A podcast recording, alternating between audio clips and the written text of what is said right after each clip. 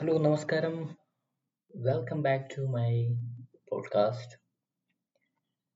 അപ്പോൾ ഇന്നെന്താ പറയാന്ന് വെച്ചാൽ ഒന്നുമില്ല, ഞാൻ ജസ്റ്റ് ആങ്കറിൻ്റെ, ഇപ്പോൾ ഞാൻ ആങ്കർ വഴിയാണ് എല്ലാ പോഡ്കാസ്റ്റും പല പ്ലാറ്റ്ഫോമിലോട്ടും വിടുന്നത്, അപ്ലോഡ് ചെയ്യുന്നത്.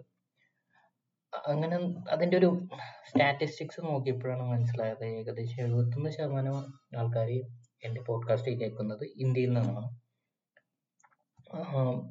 പിന്നെ ഒരു 12% US നിന്ന്, അമേരിക്കയിൽ നിന്ന് കേൾക്കുന്ന ആൾക്കാർ വരെയുണ്ട്. 5% ജർമ്മനി, 2% UAE, ഖത്തർ, ദുബായ് ആയിരിക്കും. ഓസ്ട്രേലിയയിൽ 1%, ഖത്തറിൽ 1%, UK 1%, ഫ്രാൻസിൽ 1% താഴെ. ഇനി എല്ലാം 1% താഴെ ഉള്ളതാണ്. France, Canada, Kuwait, Italy, Singapore, Bahrain, Switzerland, Saudi Arabia, Malaysia, Puerto Rico ആദ്യമായിട്ട്. അപ്പോൾ ഇത്രയും രാജ്യങ്ങളിൽ നിന്ന് എൻ്റെ പോഡ്കാസ്റ്റ് കേൾക്കുന്നുണ്ട് എന്ന് പറയുമ്പോൾ that's a huge thing for me, അല്ലേ? ഞാനിത് തുടങ്ങിയിട്ട് ഇപ്പം എത്ര 3 മാസം കണ്ടായിട്ടുണ്ട്. അതിൽ തന്നെ ഒരു 1.5-2 മാസം ഞാൻ സംസാരിച്ചിട്ടേ ഇല്ല. എന്നിട്ടും ഇത്രയും ആൾക്കാർ കേൾക്കുന്നുണ്ട്, അല്ലെങ്കിൽ ഇത്രയും രാജ്യത്തു നിന്ന് ആൾക്കാർ കേൾക്കുന്നുണ്ട്, കേട്ടിട്ടുണ്ട് എന്ന് പറയുന്നത് എനിക്ക് വലിയൊരു കാര്യമാണ്. അപ്പോൾ ആർക്കെങ്കിലും പോഡ്കാസ്റ്റിൽ വരണമെന്നോ, അല്ലെങ്കിൽ പോഡ്കാസ്റ്റിൽ വരണം, അങ്ങനെ ഫെയിമിൻ്റെ കാര്യമല്ല ഞാൻ പറയുന്നത്, ഇങ്ങനെ സംസാരിക്കാം എന്ന് ആഗ്രഹമുണ്ടെങ്കിൽ കോണ്ടാക്ട് ചെയ്യുക തന്നെ. പൊട്ടാറ്റോ തിയറി 0 എന്ന് പറയുന്ന ഇൻസ്റ്റാഗ്രാം അക്കൗണ്ട് ഉണ്ട്, അതിൽ മെസ്സേജ് അയച്ചാൽ മതി. അപ്പോൾ നമുക്ക് എന്തെങ്കിലും, നിങ്ങൾക്ക് എന്തെങ്കിലും എക്സ്പെർട്ടീസ് ഉണ്ടെങ്കിൽ, അല്ലെങ്കിൽ വെറുതെ സംസാരിക്കണം എന്നുണ്ടെങ്കിൽ ഇങ്ങനെ സംസാരിച്ചിരിക്കാം. 1 മണിക്കൂറോ 1.5 മണിക്കൂറോ നമുക്ക് ഇങ്ങനെ സംസാരിച്ചിരിക്കാം എന്ന് ഞാൻ അറിയിച്ചു കൊടുക്കുന്നു. അതൊരു ജസ്റ്റ് എന്താ പറയുക, കുറച്ചും കൂടി നല്ലൊരു എക്സ്പീരിയൻസ് ആയിരിക്കും. കൂടുതൽ ആൾക്കാരെ അറിയാൻ പറ്റും, നമ്മളെ കൂടുതൽ പേർക്ക് അറിയാൻ പറ്റും. അതേ കൂടെ നമുക്ക് ഒരു കമ്മ്യൂണിറ്റി ആയിട്ട് ഗ്രോ ചെയ്യാൻ പറ്റും എന്നുള്ളതുകൊണ്ടാണ് പറയുന്നത്. ഷുവർലി അങ്ങനെ ഇൻവിറ്റേഷൻ വരുമെന്ന് വിചാരിക്കുന്നു. And thank you so much. ഇത്രയും ആളുകൾ കേൾക്കുന്നുണ്ട്, അല്ലെങ്കിൽ ഇത്രയും രാജ്യത്തു നിന്ന് ആൾക്കാർ കേൾക്കുന്നുണ്ട് എന്നൊക്കെ പറയുമ്പോൾ ഒരു വല്ലാത്തൊരു കുളിർമ തോന്നും. എനിവേ, അപ്പോൾ ഇന്നത്തെ ടോപ്പിക് എന്ന് പറയുമ്പോൾ ഞാൻ കണ്ട സിനിമകളാണ്. ഈ റീസെൻ്റ്ലി മാളികപ്പുറത്തിൻ്റെ ഒരു വേറൊരു സംഭവം തന്നെ ഞാനൊരു പോഡ്കാസ്റ്റ് തന്നെ ചെയ്തിരുന്നു കഴിഞ്ഞ പ്രാവശ്യം. ഇന്ന് എനിക്ക് പറയാനുള്ളത് വേറെ പത്താൻ കണ്ടിരുന്നു ഞാൻ. പത്താൻ എന്ന് പറയുന്ന സിനിമ ശരിക്കും പറഞ്ഞാൽ ഒരു ഷാറൂഖ് ഖാൻ കരിഷ്മ തന്നെയാണ്. സിനിമ കൂടുതലും കണ്ടതും അല്ലെങ്കിൽ കേട്ടതും അല്ല കണ്ടതും കേട്ടതും എന്താ പറയുന്നത് അല്ല ഞാൻ പറയാൻ വന്നത്, ആ സിനിമയിലെ ശരിക്കും എസൻസ് നോക്കുകയാണെങ്കിൽ രാജേഷ് ഖാൻ തന്നെയാണ്.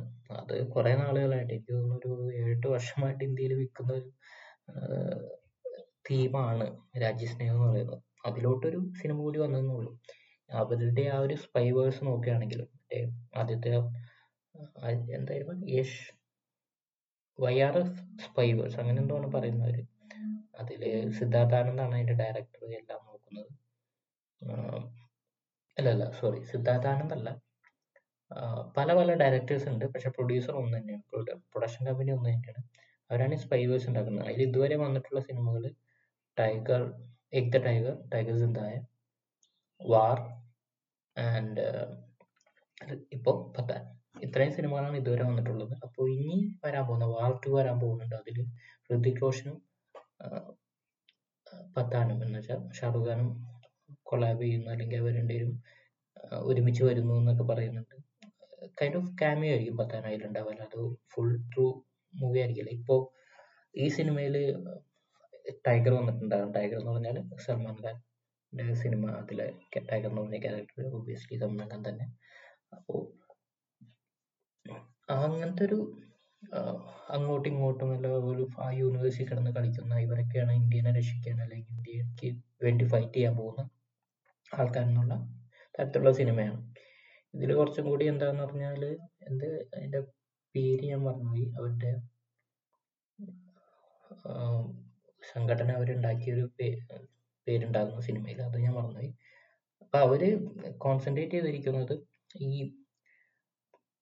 നമ്മൾ അപകടം പറ്റുന്ന മിലിറ്ററി ഉണ്ടാവില്ലേ, ഇങ്ങനെ റോയിലോ അല്ലെങ്കിൽ ഉണ്ടാവുന്ന സ്പൈ ഏജൻസ് ഒക്കെ ഉണ്ടാവില്ലേ, അവർക്ക് അപകടം പറ്റിയിട്ട് അവർ പുറത്താകും. എന്താ പറയുക, അസോസിയേഷൻ അല്ല, ആ ഒരു ഓർഗനൈസേഷൻ പുറത്താക്കുക. അപ്പൊ അങ്ങനെയുള്ളവർക്ക് ഇനിയും അവരിൽ ദമ്മുണ്ട്, അവർക്ക് ഇനിയും ഫൈറ്റ് ചെയ്യാൻ പറ്റും, അവർക്ക് ഇനിയും കോൺട്രിബ്യൂട്ട് ചെയ്യാൻ പറ്റുമെന്ന് മനസ്സിലാക്കിയിട്ട് ഒരു സംഘടന ഷാറുഖ് ഖാൻ ഉണ്ടാക്കുന്നതാണ്. അതിൻ്റെ ലീഡിൽ ടിമ്പിൾ കപാഡിയനെ വയ്ക്കും. അതാണ് സിനിമ. അതിൻ്റെ ആസ്പദമാക്കി ഉണ്ടാകുന്ന സംഭവങ്ങളൊക്കെയാണ് അതിലുള്ളത്. അതിൽ ഏറ്റവും വലിയ ഹൈലൈറ്റ് എന്ന് പറയുന്നത് ജോൺ അബ്രഹാം തന്നെയാണ്. ഇപ്പൊ നിങ്ങളെല്ലാവരും കുറെ കണ്ടിട്ടുണ്ടാവില്ലേ, അത് വേൾഡ് വൈഡ് ഹിറ്റാണല്ലോ. അപ്പൊ ഞാൻ ഇങ്ങനെ പറയേണ്ട കാര്യമില്ല ശരിക്കും പറഞ്ഞാൽ. പക്ഷെ എനിക്ക് അതിൽ ഏറ്റവും ഇഷ്ടപ്പെട്ടത്, നിങ്ങൾ എന്നോട് എഗ്രി ചെയ്യും, ജോൺ അബ്രഹാം ആണ്. അതിനോ ഷാറുഖ് ഖാന്റെ കരിഷ്മയുണ്ട്, അതുകൊണ്ട് തന്നെയാണ് ഇത്രയും കൗട്ട് പുള്ളിങ് വന്നതും ഇത്രയും ഹിറ്റായതും. പക്ഷെ ജോൺ അബ്രഹാം എന്ന് പറയുന്ന വ്യക്തി ആ സിനിമയിൽ വന്നതോടുകൂടി അതിൻ്റെ ഒരു ആരെന്താ പറയാ, ഒരു വലിയൊരു സംഭവം തന്നെയായി ആ സിനിമ. കാരണം അത്രയും പവർഫുള്ളായിട്ടാണ് പുള്ളിയെ അതിൽ പോർട്രേറ്റ് ചെയ്തിരിക്കുന്നത്. ആൻഡ് നിങ്ങൾ ഓർക്കുന്നുണ്ടാവുമ്പോൾ ഒരിക്കലും ഒരു പോയിന്റിൽ പോലും ഷാറുഖ് ഖാൻ ജോൺ അബ്രഹാമിന്റെ മുകളിൽ പോയിട്ടില്ല. അത്രയും പ്രിസൈസ് ആയിട്ട് അയാളെ മുമ്പിൽ തന്നെ വച്ചിട്ടുണ്ട്. സത്യം പറയാലോ, തിയേറ്ററിൽ ഇരുന്നപ്പോൾ ഞാനത് പല ട്രോളുകളിലും കണ്ടു, പല പോസ്റ്റുകളിലും കണ്ടു. ബട്ട് സെയിം തിങ് ആണ് എനിക്ക് തോന്നിയത്.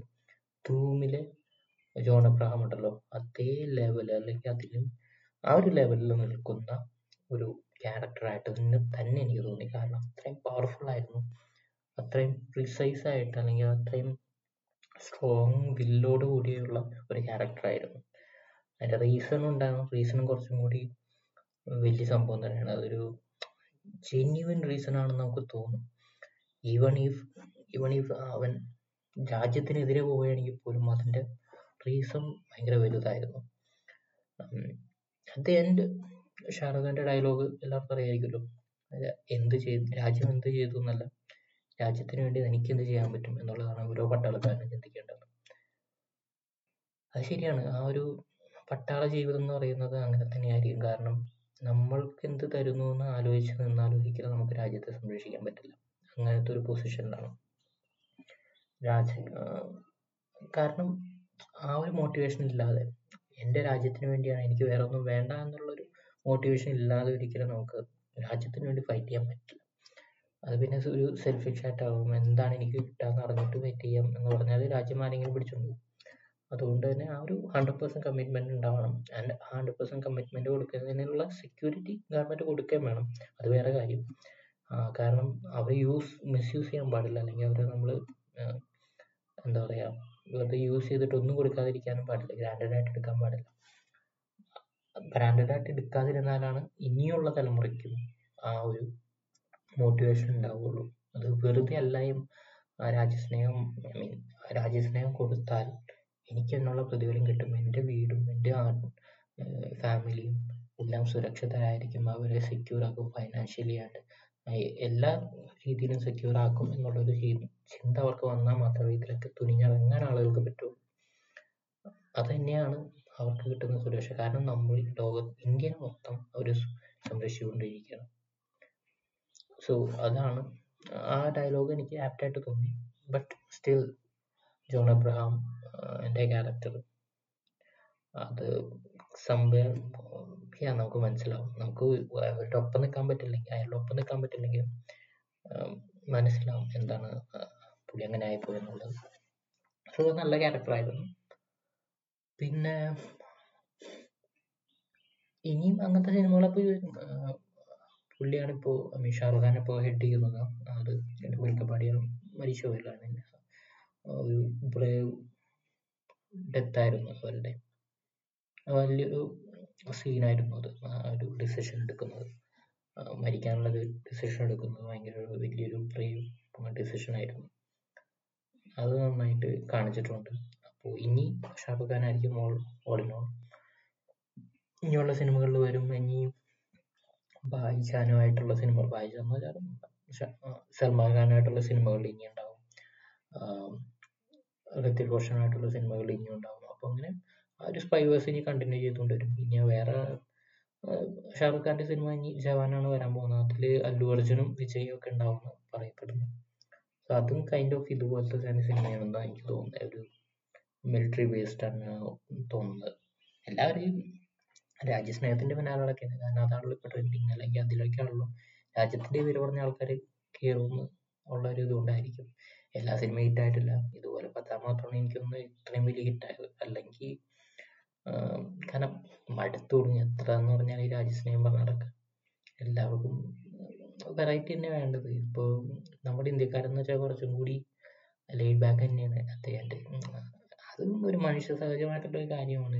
ഒരു കാര്യം തന്നെ ഇങ്ങനെ പറഞ്ഞുകൊണ്ടിരുന്നാൽ കാര്യമില്ലല്ലോ. ഇതും ആളുകളെക്കാളും കൂടുതൽ എനിക്ക് തോന്നുന്നത് പുഷ് ചെയ്യുന്ന ആൾക്കാരുണ്ടല്ലോ, ഇത് വർക്ക് ചെയ്യുന്നുണ്ട്, ഇത് തന്നെ ചെയ്തുകൊണ്ടിരിക്കുക എന്ന് പറഞ്ഞ് പുഷ് ചെയ്യുന്ന ആൾക്കാർക്കാണ് കുഴപ്പമുള്ളത്. കാരണം അവരിങ്ങനെ ഇത് തന്നെ പുഷ് ചെയ്തുകൊണ്ടിരിക്കുമ്പോൾ അദ്ദേഹത്തെ മനുഷ്യ സഹജമായിട്ടുള്ള കാര്യമാണ്, അവർക്ക് മടുക്കും, അപ്പം നിർത്തിപ്പോവും. ഈ വിചാരിച്ച സംഭവം കിട്ടില്ല, അപ്പം നിർത്തിപ്പോവും. പിന്നെ ഈ പറഞ്ഞുകൊണ്ടിരിക്കുമ്പോൾ കാര്യത്താണ് എന്താ പറയുക, ഇന്നലെ മൃണാൽ വ്ളോഗ്സ് ഒരു റീലിട്ടു. അതിൽ പറഞ്ഞത് നമ്മൾ ഇന്ത്യയുടെ എന്താ പറയുക, ഇന്ത്യയുടെ മിലിറ്ററിക്ക് വേണ്ടിയുള്ള സ്പെൻഡിങ് നോക്കുകയാണെങ്കിൽ വളരെ ഹ്യൂജ് എമൗണ്ട് നമ്മൾ അതിന് വേണ്ടി സ്പെൻഡ് ചെയ്യുന്നുണ്ട്. കുറേ രാജ്യങ്ങൾ സ്പെൻഡ് ചെയ്യുന്നുണ്ട്, China, India, US, Britain, France, Germany, അങ്ങനെ വലിയ വലിയ രാജ്യങ്ങളെല്ലാം സ്പെൻഡ് ചെയ്യുന്നുണ്ട്, റഷ്യ. അപ്പോൾ ഇതിൻ്റെ സ്പെൻഡിങ് നോക്കുകയാണെങ്കിൽ നല്ലൊരു എമൗണ്ട് തന്നെ ചിലവാകുന്നുണ്ട്. അതൊക്കെ നോക്കുകയാണെങ്കിൽ മൊത്തം ഇന്ത്യക്ക് തന്നെ കുറച്ചും കൂടി ഒരു 15,000-20,000 ഒക്കെ രൂപ ഇന്ത്യ തന്നെ കിട്ടും. അതൊക്കെ നമുക്ക് വേണ്ടി സ്പെൻഡ് ചെയ്താൽ അത്രയും നമുക്ക് വേണ്ടി ബെനിഫിറ്റ് ആവുമെന്ന് ഉള്ള എന്നീ പുള്ളി പറഞ്ഞു. പുള്ളി പറഞ്ഞത് എങ്ങനെയാണെന്ന് വെച്ചാൽ നമ്മൾ അയൽക്കാരുമായിട്ടും രാജ്യങ്ങളായിട്ട് എല്ലാവരുമായിട്ടും ഒരു സുഖത്തിലും നല്ല രീതിയിലൊക്കെ പോവുകയാണെങ്കിൽ അങ്ങനത്തെ ഒരു കാലം വന്നു കഴിഞ്ഞാൽ ഇതൊക്കെ നമുക്ക് ഇത്രയും സ്പെൻഡ് ചെയ്യേണ്ട കാര്യമില്ല. വളരെ കുറച്ച് സ്പെൻഡ് ചെയ്തിട്ട് നമ്മുടെ ക്ഷേമത്തിന് വേണ്ടി പൈസ ഇല്ലാത്ത ദാരിദ്ര്യമൊക്കെ മാറ്റി ഒരു നല്ലൊരു കാലം വരാമല്ലോ. പണ്ട് ഈ വേൾഡ് വാറിൻ്റെ ഒക്കെ സമയത്ത് ഫ്രാൻസ്, അല്ലെങ്കിൽ കുറേ വർഷങ്ങളായിട്ട്, എന്താ നൂറ്റാണ്ടുകളായിട്ട് ഈ ഫ്രാൻസ്, ജർമ്മനിയൊക്കെ നല്ല യൂറോപ്പ് മൊത്തം ഒരു യുദ്ധത്തിൻ്റെ മയത്തിലാണ്. എത്ര ആളുകൾ മരിച്ചിട്ടുള്ളതാണ്. അപ്പോൾ അവരൊക്കെ അങ്ങനെയായിരുന്നു. അവരൊക്കെ ഇപ്പോൾ എത്ര ശാന്തതയോടെയാണ് ജീവിക്കുന്നത്, എത്ര പീസ്ഫുള്ളായിട്ടാണ് ജീവിക്കുന്നത്. അങ്ങനെയൊക്കെ ഒരു അവസരം നമുക്കും വന്നാൽ എത്ര നന്നായിരുന്നു എന്നുള്ളൊരു ഐഡിയയിൽ റീൽ ചെയ്തു. ഇതിൽ താഴെ വന്നിട്ട് ഇമാതിരി നെഗറ്റീവ് അടിക്കുന്ന ആളുകളെ കണ്ട് ഞാൻ, എന്ന് വെച്ചാൽ അതൊരിക്കലും നടക്കാൻ പോകുന്നില്ല, അത് നിർത്തിയാൽ ഇന്ത്യയുടെ ഇത് സുരക്ഷയ്ക്ക് എന്താവും എന്നുള്ള തരത്തിലൊക്കെ കുറേ എന്താ ഇത് മണ്ടത്തരോട് ഇയാൾ പറയുന്നത്, ഇയാൾക്ക് എന്ത് ബോധമില്ലേ, ഇങ്ങനത്തെ ഒരു മണ്ടൻ എന്നുള്ള രീതിയിലൊക്കെ കുറേ കമൻറ്റുകളുണ്ട്. അപ്പം ഞാനതിൽ കമൻ്റ് ഇട്ടു, ഇത് നടക്കില്ല, മീൻസ് പെട്ടെന്ന് നടക്കില്ല എന്ന് എനിക്കറിയാം, പക്ഷേ ഇത് ഒരിക്കലും നടക്കില്ല എന്ന് കമൻറ്റുകൾ കണ്ടപ്പോൾ എനിക്ക് മനസ്സിലായി, വാട്ട് എ ബ്യൂട്ടിഫുൾ പീപ്പിൾ എന്ന് ഞാൻ കമൻ്റ് ഇട്ടു. ഇതിന് പിന്നെ ഒരാൾ, ഒരു പയ്യൻ ജേർണലിസ്റ്റ് ആണെന്ന് തോന്നുന്നു, പുള്ളി വന്നിട്ട് പറഞ്ഞു, അങ്ങനെ അതൊക്കെ മര്യാദക്ക് പറഞ്ഞു, കുറച്ച് ഇത് എന്നോട് ഡിസഗ്രി ചെയ്യുന്ന കമൻ്റ് ഇട്ടു. അതിന് ഞാനും കൊടുത്തു, പുള്ളി തിരിച്ചു വന്നു, ഞാൻ കൊടുത്തു, അതൊക്കെ പുള്ളിക്ക് എന്താ പറയുക, പുള്ളി പറയുന്നത് ഞാൻ എഗ്രി ചെയ്യുന്നില്ലെങ്കിൽ പോലും അങ്ങോട്ടും ഇങ്ങോട്ടും റെസ്പെക്റ്റ്ഫുൾ ആയിട്ടുള്ള ടോക്കായിരുന്നു. എന്നിട്ട് അത് പോയി, അത് കഴിഞ്ഞിട്ട് ഏതൊരു ഫേക്ക് ഐഡി വന്നു. പിന്നെ എന്താ ആളെന്നെ തെറിയൊന്നും വിളിച്ചില്ല, ചീത്തയും അങ്ങനെ വിളിച്ചില്ല, പക്ഷെ കുറച്ച് റൂഡായിട്ട് സംസാരിക്കാൻ തുടങ്ങിയപ്പോഴേക്കും ഞാൻ പറഞ്ഞു, എന്തെങ്കിലും ഒന്ന് ഉത്തരം മുട്ടിയാലോ ഡിസഗ്രിമെൻ്റ് വന്നാലോ അപ്പോഴേക്കും തൊടുകൂല ചീത്തോളി എന്നൊക്കെ പറഞ്ഞു. എന്നിട്ട് അപ്പോൾ ഞാൻ എവിടെ ചീത്തോളിച്ചു എന്ന് ചോദിച്ചപ്പോൾ ഞാൻ പറഞ്ഞു, സി എനിക്ക് വേറൊരു അഭിപ്രായമാണ്, നിങ്ങൾക്ക് വേറൊരു അഭിപ്രായമാണ്, ഈ രണ്ടും അങ്ങോട്ടും റെസ്പെക്ട് ചെയ്തിട്ട് വെറുതെ അങ്ങോട്ടും ഇങ്ങോട്ടും ജഡ്ജ് ചെയ്യാൻ നമുക്ക് ഇവിടെ നിർത്തിയാലോ എന്ന് ചോദിച്ചു. പിന്നെ ആൾ ഒന്നും കമൻ്റ് അടിക്കാൻ വന്നിട്ടില്ല. ഞാൻ പറയുന്നത്, ഒരു കാര്യം ഒരാൾ പറയുകയാണെങ്കിൽ ഇങ്ങനെ നെഗറ്റീവ് അടിക്കാതെ ആ ആശയപരമായിട്ടുള്ള കാര്യത്തിന് ഡിസഗ്രിമെൻ്റ് ഉണ്ടെങ്കിൽ മര്യാദക്ക് സംസാരിക്കാനുള്ളൊരു സാമാന്യ ബോധം പോലും നമ്മൾ മലയാളികൾക്ക് ഇല്ല എന്നുള്ളതാണ്. ഇപ്പോൾ ഞാൻ ആ കമൻ്റ് ഇടുന്നത് എന്താ പറയുക, ഒരു ആൾ പറഞ്ഞത് ആ ആ പോയിന്റ് നോക്കുകയാണെങ്കിൽ കറക്റ്റ് ആയിട്ടുള്ള കാര്യമാണ്. സമാധാനപരമായിട്ടുള്ള അന്തരീക്ഷം ഉണ്ടാണെങ്കിൽ നമുക്ക് മിലിറ്ററിയുടെ ആവശ്യമില്ല. മിലിറ്ററി കുറച്ച് മതി, പേരിന് വേണ്ടി മാത്രം, എപ്പോഴും അലർട്ടായിരിക്കാൻ വേണ്ടി മാത്രം സ്പെൻഡിങ് മതി. ഇങ്ങനെ ഇപ്പോൾ ഉള്ള രീതിയിൽ എന്തായാലും വേണം എന്നുള്ളൊരു മാൻഡേറ്ററി തിങ് ഉണ്ടാവില്ല. അതിനനുസരിച്ച് സ്പെൻഡിങ് കുറവായിരിക്കും ഇപ്പോൾ സമാധാനപരമായിട്ടിരിക്കുകയാണെങ്കിൽ.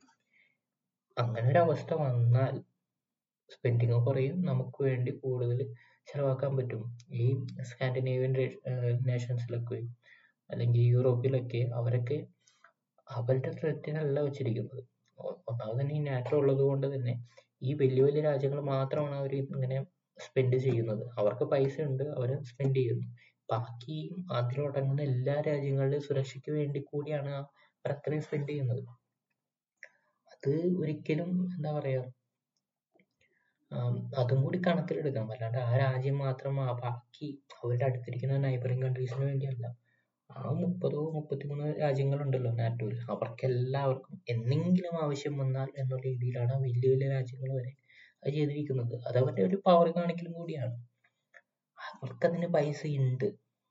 അവരുടെ നാഷൻ്റെ എല്ലാ കാര്യങ്ങളും കഴിഞ്ഞിട്ട്, അവരുടെ എല്ലാ സംഭവങ്ങളും കഴിഞ്ഞിട്ട് അവർക്ക് അതിന് പൈസ ഉള്ളതുകൊണ്ടാണ് അവർക്ക് സ്പെൻഡ് ചെയ്യാൻ പറ്റുന്നത്. നമുക്ക് അങ്ങനെയല്ല. നമ്മൾ മെയിനായിട്ട് ചിലവാക്കുന്നത് മിലിറ്ററിക്ക് വേണ്ടിയാണ്. കാരണം ത്രെറ്റ് ഉണ്ട് പുറത്തുനിന്ന്, അതുകൊണ്ട് തന്നെയാണ്. അപ്പോൾ അത് ആലോചിക്കാതെ എന്താ പറയുക, അതാലോചിക്കാതെ വെറുതെ കിടന്നുകൊണ്ട് അതൊരിക്കലും പറ്റില്ല എന്നൊക്കെ ചിന്തിക്കുന്നത് മണ്ടത്തരമാണ്. കാരണം ഇത്രയും വലിയ ത്രെറ്റ് ഉണ്ടായിട്ടുള്ള, ഇത്രയും വലിയ ശബ്ദത്തെ ശത്രുക്കളായിട്ടുള്ള ബ്രിട്ടൻ, ഫ്രാൻസ്, ജർമ്മനി, ഇവ എത്ര നന്നായിട്ടാണ് ജീവിക്കുന്നത്, എത്ര നന്നായിട്ട് പീസ്ഫുൾ ആയിട്ടാണ് അവരുടെ അതിർത്തി വരെ പങ്കിടുന്നത്. അപ്പം അതൊന്നും ആലോചിക്കാതെ വെറുതെ കിടന്നുകൊണ്ട് ഇത്തരം വിഡ്ഢിത്തങ്ങൾ വന്ന് കമൻറ്റ് ചെയ്യുന്നത് എനിക്കത് ദഹിച്ചില്ല സത്യം പറഞ്ഞാൽ. ആൻഡ് ഞാൻ വളരെ മാന്യമായിട്ടാണ് എല്ലാവരോടും കമൻറ്റ് ചെയ്തത്. അവർ സീക്കടിയാകുമ്പോൾ എന്തായാലും അവർക്ക് പിന്നെ ഒരു ഇതുമില്ല, വെറുതെ വന്ന് ചീത്ത പറയാം എന്നുള്ള തരത്തിൽ തന്നെ അവർ സംസാരിക്കുള്ളൂ. പക്ഷെ ആ ഒരു ഇതുണ്ടല്ലോ, എന്താ വെച്ചാൽ നമ്മൾ സംസാരിക്കുമ്പോൾ അല്ലെങ്കിൽ നമ്മൾ എന്തെങ്കിലും കാര്യം പറയുമ്പോൾ അതിന് ഒരു എതിർവശം ഉണ്ടെങ്കിൽ ആശയത്തിനോട് എതിര് പറയുന്ന രീതി നല്ലതായിരിക്കണം. ഈ ആശയത്തിനോട് ഈ കാരണങ്ങളാൽ ഞാൻ എതിർക്കുന്നു എന്ന് പറയാൻ ആ ഒരു സംസാര രീതി ഉണ്ടല്ലോ, അത് നന്നാവണം എന്നാണ് എനിക്ക് തോന്നുന്നത്. ഇപ്പോഴത്തെ ഈ സോഷ്യൽ മീഡിയ സമ്പ്രദായം വന്നുകൊണ്ട് ആർക്കും എന്തും വിളിച്ചു പറയാം എന്നുള്ള തരത്തിൽ, എങ്ങനെയും വിളിച്ചു പറയാം എന്നുള്ള തരത്തിലായിട്ടുണ്ട്. അതിന് ഞാൻ എതിർക്കുന്നില്ല. ശരിക്കും പറയാം, ആർക്കും സംസാരിക്കാനുള്ള അധികാരം ഉണ്ട്. പക്ഷെ അതിനൊരു മാന്യത, ഇവിടെ അതിർവരമ്പ് കടക്കാതെ വേണം ചെയ്യാനെന്നുള്ളത് ഇവരൊക്കെ മനസ്സിലാക്കേണ്ട ഒരു കാര്യമാണ്. അൺഫോർച്യുനേറ്റ്ലി ആരും അത് മനസ്സിലാക്കുന്നില്ല. അവരൊക്കെ വീട്ടിലിരുന്നൊരു ഐഡിയുടെ അല്ലെങ്കിൽ ഒരു മൊബൈലിൻ്റെ മറയിൽ സ്വന്തം മുഖം പോലും കാണിക്കാതെ എന്തൊക്കെയോ പേരിട്ട് ഫേക്ക് ഐഡികളൊക്കെ ഉണ്ടാക്കിയിട്ട് ആര് വേണമെങ്കിലും എന്ത് വേണമെങ്കിലും തെറി വിളിക്കാനും അങ്ങനെയുള്ള ഒരു തരത്തിലോട്ട് മാറുകയാണ് സോഷ്യൽ മീഡിയ. അപ്പോൾ ഈ സ്പോട്ടിഫൈ അങ്ങനെയുള്ള പോഡ്കാസ്റ്റ് ഏരിയയിലൊക്കെ ഇത്തരം കാര്യങ്ങൾ വരുന്നില്ല. കാരണം അവിടെ ഇൻറ്ററാക്റ്റീവ് അല്ല, ആളുകൾ കേൾക്കാൻ വേണ്ടിയുള്ള സംഭവങ്ങളാണ്. ഈ ബാക്കിയുള്ള ഇൻറ്ററാക്റ്റീവ് ആയിട്ടുള്ള സംഭവങ്ങളുണ്ട്, യൂട്യൂബ്, ഇൻസ്റ്റാഗ്രാം, അങ്ങനെയുള്ള ആപ്പുകൾ, അവിടെയൊക്കെയാണ് ഇങ്ങനത്തെ പ്രശ്നങ്ങൾ വരുന്നത്. കാരണം ആൾക്കാർക്ക് വാലിഡേറ്റ് ചെയ്യാൻ, ഇപ്പോൾ വോയിസ് ആണെങ്കിൽ പോലും ഇത്രയും വലിയ പ്രശ്നം ഉണ്ടാവില്ല. ടൈപ്പ് ചെയ്ത് വിടാൻ ഭയങ്കര എളുപ്പമാണ്, പറയാൻ കുറച്ചും കൂടി ധൈര്യം വേണം. വീഡിയോ കാണിച്ചുകൊണ്ട് പറയാൻ കുറച്ചും കൂടി കൂടുതൽ ധൈര്യം വേണം. അപ്പോൾ അതാണ് ഇവിടെ പ്രശ്നം വരുന്നത്. നമ്മുടെ മാന്യതയുടെ അരുവരമ്പുകൾ അല്ലെങ്കിൽ മനുഷ്യത്വം എന്ന് പറയുന്ന കാര്യങ്ങളെല്ലാം ഇവർ മറന്നു പോകുന്നു. അത് ആരും പഠിപ്പിച്ചിട്ടില്ല എന്നുള്ളത് സത്യം തന്നെയാണ്. നമ്മുടെ എഡ്യൂക്കേഷൻ സിസ്റ്റത്തിന് ഇതിന് വലിയൊരു പങ്ക് തന്നെയുണ്ട്. അത് എന്നെങ്കിലും ഇതൊക്കെ ശരിയാവുമെന്ന് വിചാരിക്കുന്നു. നമ്മുടെ നാടാണല്ലോ, ഒന്നും ശരിയാവും ഒന്നും പറയാൻ പറ്റില്ല. കാരണം ചിന്തിക്കുന്ന പോലും ഇല്ല ഇതിനെക്കുറിച്ചൊന്നും ആളുകൾ. സത്യം പറയാ, ഈ ഗവൺമെൻറ് വരുന്നതിന് മുമ്പ് നമുക്ക് മറ്റേ ശൈലജ ടീച്ചറൊക്കെ ഉണ്ടായിരുന്ന സമയത്ത് കുറച്ചൊക്കെ ചിന്ത ഉണ്ടായിരുന്നു. കേരളത്തിൽ അറ്റ്ലീസ്റ്റ് അതൊക്കെ ചിന്തിക്കുന്നു. പക്ഷെ ഇപ്പോൾ അവരും ആ ഒരു വൃത്തികെട്ട പാതയിലോട്ട് മാറുകയാണെന്നാണ് എനിക്ക് തോന്നുന്നത്. ഒന്നാമത് പൈസ കൂട്ടി, ഇപ്പോൾ വിചിത്രമായിട്ടുള്ള കുറേ സംഭവങ്ങൾ വരുന്നുണ്ട്. ആ ബസ് ഇടിച്ചപ്പോൾ, സ്കൂൾ ബസ് ഇടിച്ചപ്പോൾ തന്നെ, അല്ലെങ്കിൽ ടൂർ പോയിട്ടുള്ള ബസ് ഉണ്ടാകുന്നല്ലോ, അതിന് അപകടം പറ്റിയപ്പോൾ തന്നെ എന്തൊക്കെ നാടകങ്ങളായിരുന്നു. എല്ലാ ബസ്സിൻ്റെയും ഇതൊക്കെ നോക്കുക, എന്നിട്ട് കളറ് മാറ്റുക, ഈ സമയത്ത് രാവിലെ മാത്രം ഓടിച്ചാൽ മതി എന്ന് പറയുക. ഇതൊക്കെ നടക്കാത്ത കാര്യങ്ങളല്ല. ഐ മീൻ, അപകടം പറ്റിയാൽ ആ പർട്ടിക്കുലർ ഇൻസിഡൻസിൽ എന്തൊക്കെ നടന്നു, ഇനി എന്തൊക്കെ ബെറ്റർ ആക്കാം എന്നുള്ളതൊക്കെ ചിന്തിക്കാം. പക്ഷെ അതിന് രാത്രി പോകരുത്, രാത്രി പുറത്തേക്ക് ഇറങ്ങരുത് എന്ന് പറയുകയല്ല വേണ്ടത്. രാത്രി ഇറങ്ങിയാൽ എന്തൊക്കെ പ്രശ്നങ്ങൾ ഉണ്ടാകും, അതൊക്കെ എങ്ങനെ മറികടക്കാം, അതിന് എന്തൊക്കെ സൊല്യൂഷൻ ഉണ്ടാക്കാം എന്നുള്ള ചിന്തയിലോട്ട് വരണം. അതൊന്നും ചിന്തിക്കാതെ ഇത്തരം രീതിയിലോട്ട് പോകുന്നത് എന്ന് പറയുന്നത് വളരെ മ്ലേച്ഛകരമാണ്. ഇപ്പോൾ പുറത്തൊക്കെ താമസിക്കുന്നവർക്ക് ഉള്ളറിയാൻ പറ്റിയിരിക്കും, അത്രമാത്രം സിസ്റ്റമാറ്റിക്കാണ് അവിടെയുള്ള കാര്യങ്ങളെന്നല്ല. അവിടെ ഒരു സൊല്യൂഷൻ ഉണ്ട്. ആളുകളുടെ ജീവിതത്തിൽ ഇനി അവർക്ക് എങ്ങനെ ജീവിക്കണം, മര്യാദക്ക് എങ്ങനെ ജീവിക്കാമെന്നുള്ള കാര്യങ്ങളെല്ലാം അവർ നോക്കുന്നുണ്ട്. അതിനാൽ എന്തൊക്കെ ഒബ്സ്റ്റക്കിൾസ് വരുന്നു അതിനൊക്കെ സൊല്യൂഷൻ കണ്ടുപിടിക്കുന്നുണ്ട്. നമ്മുടെ ഇവിടെ അങ്ങനെയല്ല. നാട്ടുകാരെങ്ങനെയെങ്കിലും ജീവിക്കട്ടെ, ഞങ്ങൾക്കൊരു പ്രശ്നം വരരുത് എന്ന രീതിയിലാണ് ഇവിടുത്തെ ഉദ്യോഗസ്ഥരും രാഷ്ട്രീയക്കാരും ഭരണകർത്താക്കളും എല്ലാം ഇരിക്കുന്നത്. അവർക്ക് അവരുടെ പ്രശ്നങ്ങൾ കുറയ്ക്കാനായിട്ടുള്ള രീതിയായിട്ടാണ് ഇത് കാണുന്നത്. അവരുടെ പ്രശ്നങ്ങൾ കുറയ്ക്കലല്ല ഇത്. അവരെ ആ സ്ഥാനത്തിരിക്കുന്നത് ഇവിടുത്തെ ഓരോരോ പ്രശ്നങ്ങൾ കണ്ടുപിടിച്ച് അതില്ലാതാക്കി ഒരു പെർമനന്റ് സൊല്യൂഷൻ കൊടുത്ത് ആളുകളുടെ ജീവിതം ബെറ്റർ ആക്കാൻ തന്നെയാണ്. അല്ലാതെ അവരവിടെ ഇരുത്തിയിരിക്കുന്നത് ഒരു ഉദ്യോഗസ്ഥൻ ഇങ്ങനെ സ്കൂളിലെ ഹെഡ് മാസ്റ്റർ ഇരിക്കുന്നോട്ട് എന്തൊക്കെ വന്നാലും അയവന്മാരൊക്കെ അടിച്ച് ശരിയാക്കാം എന്നുള്ള രീതിയിലല്ല. അങ്ങനെ ആവരുത്. അതാണ് ഇവിടുത്തെ ഏറ്റവും വലിയ പ്രശ്നമായിട്ട് എനിക്ക് തോന്നുന്നത്. എന്തൊക്കെയായാലും പത്താനിൽ നിന്ന് പറഞ്ഞിട്ട് ഞാനിവിടെ സ്കൂൾ ബസ്സിൻ്റെ കാര്യം വരെ എത്തി, അല്ലെ ഗവൺമെൻറ്റിൻ്റെ കാര്യം വരെ എത്തി. എന്തായാലും നല്ല കാര്യം, കുറേ ആളുകൾ കുറേ രാജ്യത്ത് നിന്ന് അത് കാണുന്നു എന്നറിഞ്ഞത്. ഞാൻ അത്രയും പ്രതീക്ഷയില്ല എത്രയും പെട്ടെന്ന് ഇവിടേക്ക് ഇത്തരം രാജ്യങ്ങൾ, ഒരു 10 രാജ്യങ്ങൾ കൂടുതലുണ്ടല്ലേ ഞാൻ പറഞ്ഞ ലിസ്റ്റ്. എന്തായാലും നല്ല കാര്യം, അത്രയും വിസിബിലിറ്റി എനിക്ക് കിട്ടുന്നുണ്ട് എന്ന് പറഞ്ഞതിൽ ഞാൻ ഒരിക്കലും അതിനുവേണ്ടി ഒരു പ്രൊമോഷനോ അല്ലെങ്കിൽ എവിടെയെങ്കിലും പോസ്റ്റിൽ ഞാൻ ഇടുകയോ ഒന്നും ചെയ്തിട്ടില്ല. സോ അതുകൊണ്ട് താങ്ക് യു സോ മച്ച്. ഇനി അടുത്ത എന്താ പറയുക, അടുത്ത പോഡ്കാസ്റ്റിൽ കാണാൻ, കാരണം എനിക്കിപ്പോൾ ഒന്നും പറയാൻ കിട്ടുന്നില്ല. പെട്ടെന്ന് എന്തോ ബ്ലാങ്കായിപ്പോയി. എനിക്ക് ഞാൻ പറയേണ്ടതൊക്കെ പറഞ്ഞു എന്ന് വിചാരിക്കുന്നു. ഇനി അടുത്ത പോഡ്കാസ്റ്റിൽ കാണാം. അതുവരേക്കും bye. Thank you so much.